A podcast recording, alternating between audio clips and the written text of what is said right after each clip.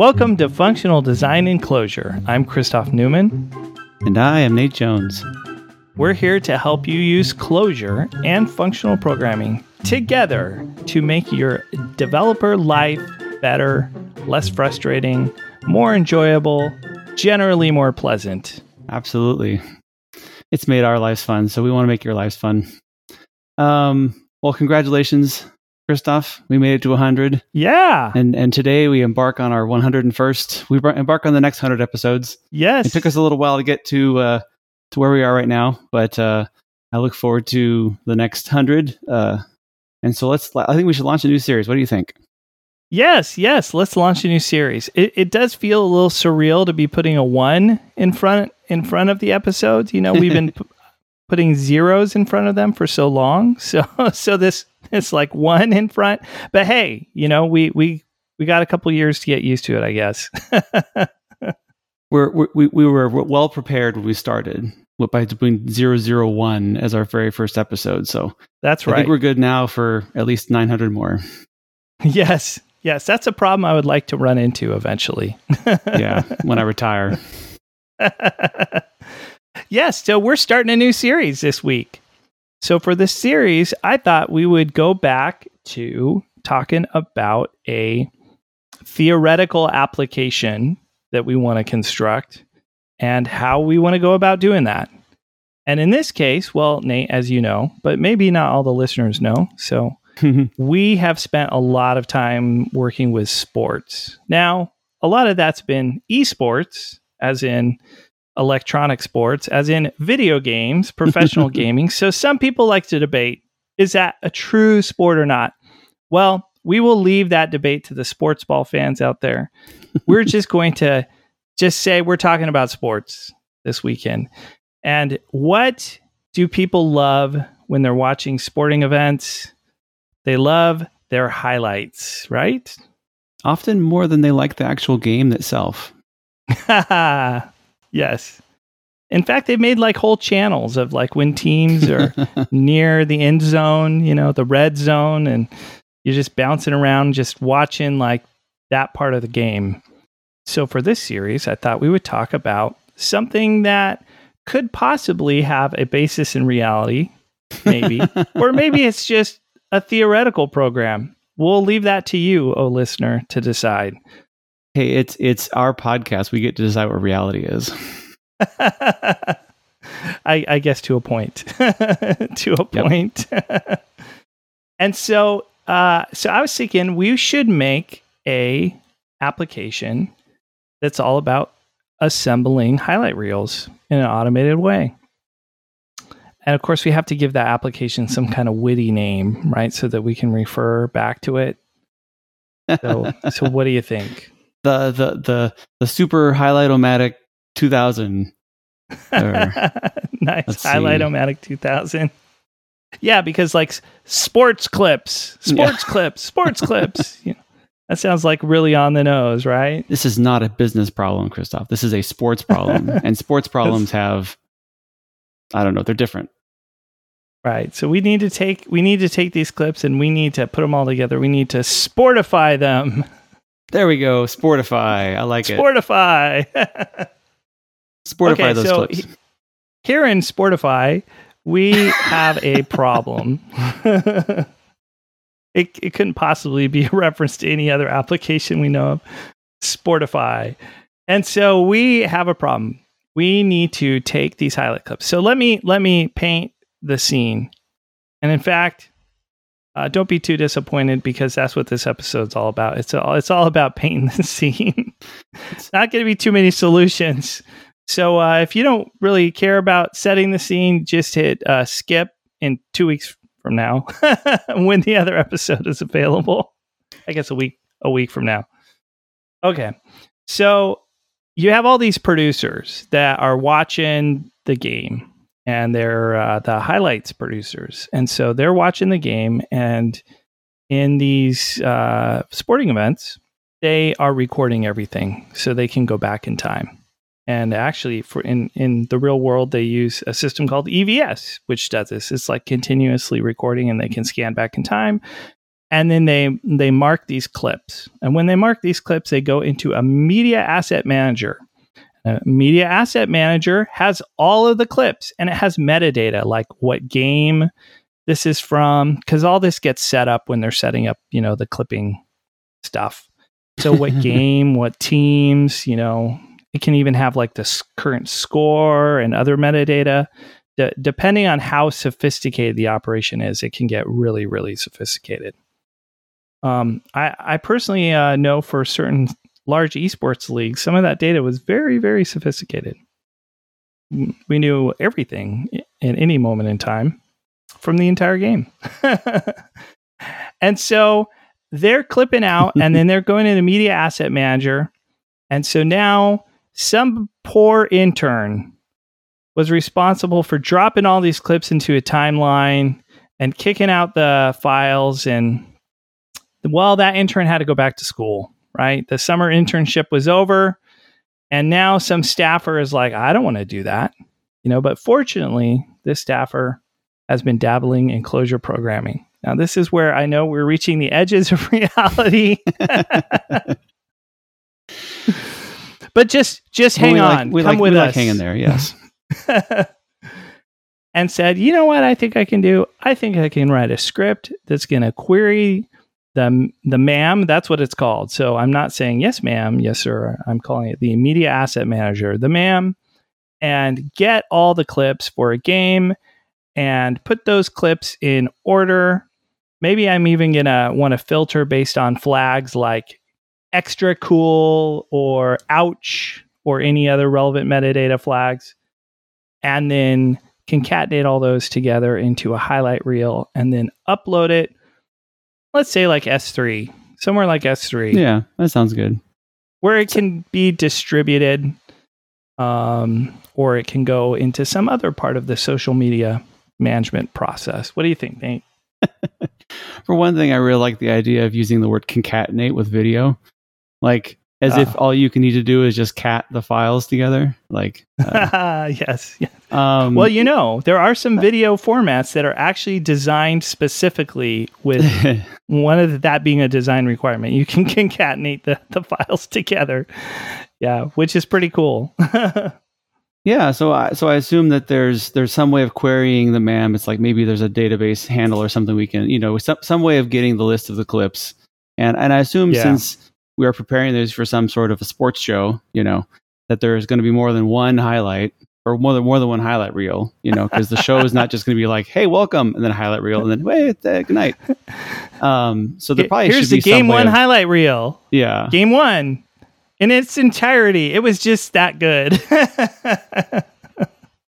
Right. Well, I mean, I like like all the all the highlights from game one, and then all highlights from game two, and all the highlights from game three. You know, there's some grouping of them.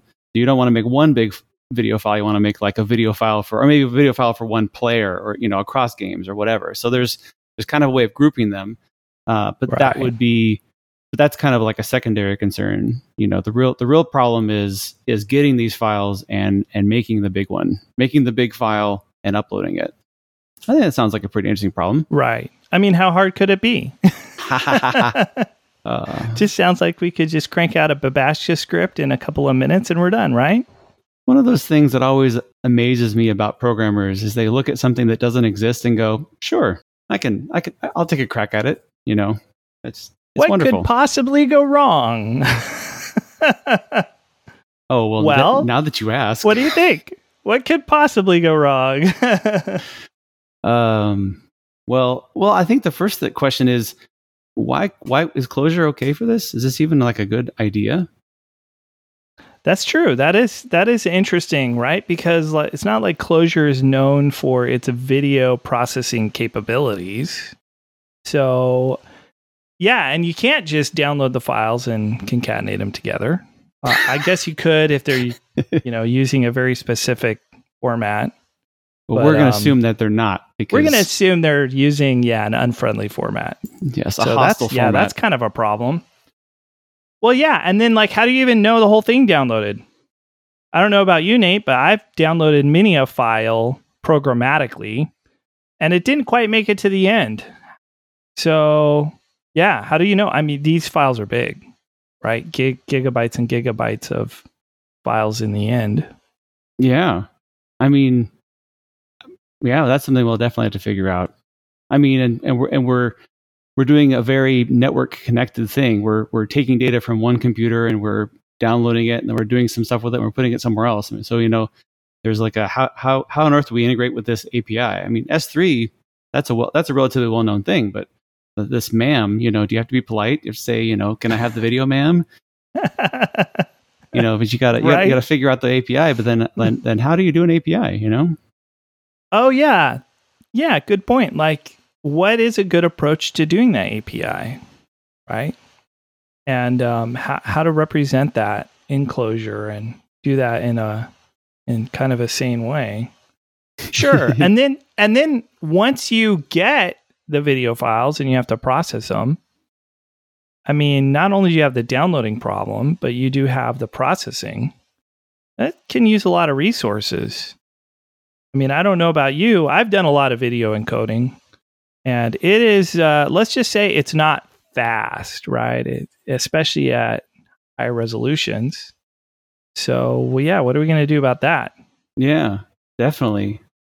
There's so there's a lot of processing to do, and and sometimes you might even get to the point where you have a lot of processing to do, but you can only do one thread of it, and then it's like, oh no, where I'm not I'm not you not maximizing. You know, I've got this real beefy computer, and I'm, and I'm only able to process one video at a time. Like we we should probably figure out how to do more than one video at a time, but but but but not all the videos at a time. Like we got to do right. the right amount. That's the hard part is the right amount of videos at a time. Right. yeah, and and so both of these aspects are kind of annoying because the downloading tends to saturate the network. So mm-hmm. you don't mm-hmm. want to be downloading a bunch at once.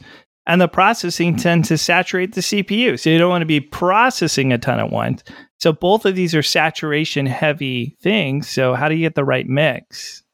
And still that be able to use like your computer problem. for, you know, something. Yeah. Yeah. One, oh. you know, it's got to run some logic, right? For sure. My favorite, though, my favorite problem is what happens if you're in the middle of doing it and everything dies. You know, the oh, process yeah, dies, yeah. the thread dies, someone kicks the power cable, we have a blackout. You know, there's all kinds of reasons why things might stop.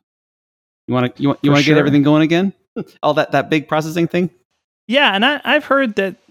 I mean, I've I've heard of some people's code that gets interrupted in the middle of a big IO process due to exceptions. I've I've heard of that happening. Yeah, I have a friend. yeah, I have a friend. Yeah, I have a friend too. Not not you, a, another friend. a different, yes. Poor guy. 30 minutes into some big processing thing and the IO exception happens and then now your call stack is kaboom. Now what do you do? Right? Yeah. yeah. Or even if yeah, you are the one that kills it, because you're like, oh no, no, no, not that video file. Stop, stop. Oh man. Also true. Also true. So this is a fraught problem. There's lots of dilemmas. It sounds like a situated problem, which is which I think by definition is also fraught, right? Is there is there a fraught problem that's not situation situated or a situated problem that's not fraught? as Rich Hickey likes to say, situated. I think that's kind of the point. Uh, situated in my mind is useful. You know, I don't want to just heat the room up with my computer. I want to actually get something done. and I think right. this is a really, really good problem for talking about on the podcast because it's something that uh, you encounter all the time where it's like, well, this is basically this whole program. The point of this program is IO, is getting stuff done how do you approach that kind of problem in Clojure? I think that's what makes it interesting. Right. Right. It just doesn't seem very process like computationally heavy except for the video part, right? So is there really even much to do? Right. Where's the logic? Where's the little where's the where's the stuff that you can have nice clo- pure Clojure functions? Right. Yeah. I mean, how how do you handle immutability? How do you handle pure functions in the in this kind of situation where it seems like all the work there really is to do is I/O, right? Mm-hmm. Yeah. So it should be an interesting series. We should talk about it. Sportify coming soon. Spoiler alert. Next week, we will be talking about this more. and uh, yeah, it will be a lot of fun. Of course, we would love to hear from you. Tell us your thoughts on Sportify and uh, how you would solve this problem. We're going to be spending a number of weeks digging into the details, talking about how we have solved or uh, how we theoretically would have solved this problem uh, had it really existed. And um, yeah, we would love to chat about it. And a great place to chat with us is in the Clojure Design podcast channel in the Clojurian Slack. Of course, you can always email us feedback at clojuredesign.club or send us a tweet on X at Clojure Design. If you'd like to check out our first 100 episodes, yes, they're available on clojuredesign.club. Uh, we have show notes, and uh, uh, there's some of them even, even have code in them. So I think that it's worthwhile to go back and listen to them. One of the cool things about Clojure is that a lot of those episodes are still relevant. In fact, I would say almost yeah. all of them are. Thanks to Rich Hickey for the stability eh, and everyone else. Yes. Unlike uh, other programming languages I've used, all of our code samples still compile. and no, we haven't been updating them and altering all the dependencies either. so, hey, yes, thanks to Rich and the core team for keeping things stable. And so, while uh, you enjoy your code stability over the next week, just remember that we will be back in a week. Thanks for listening.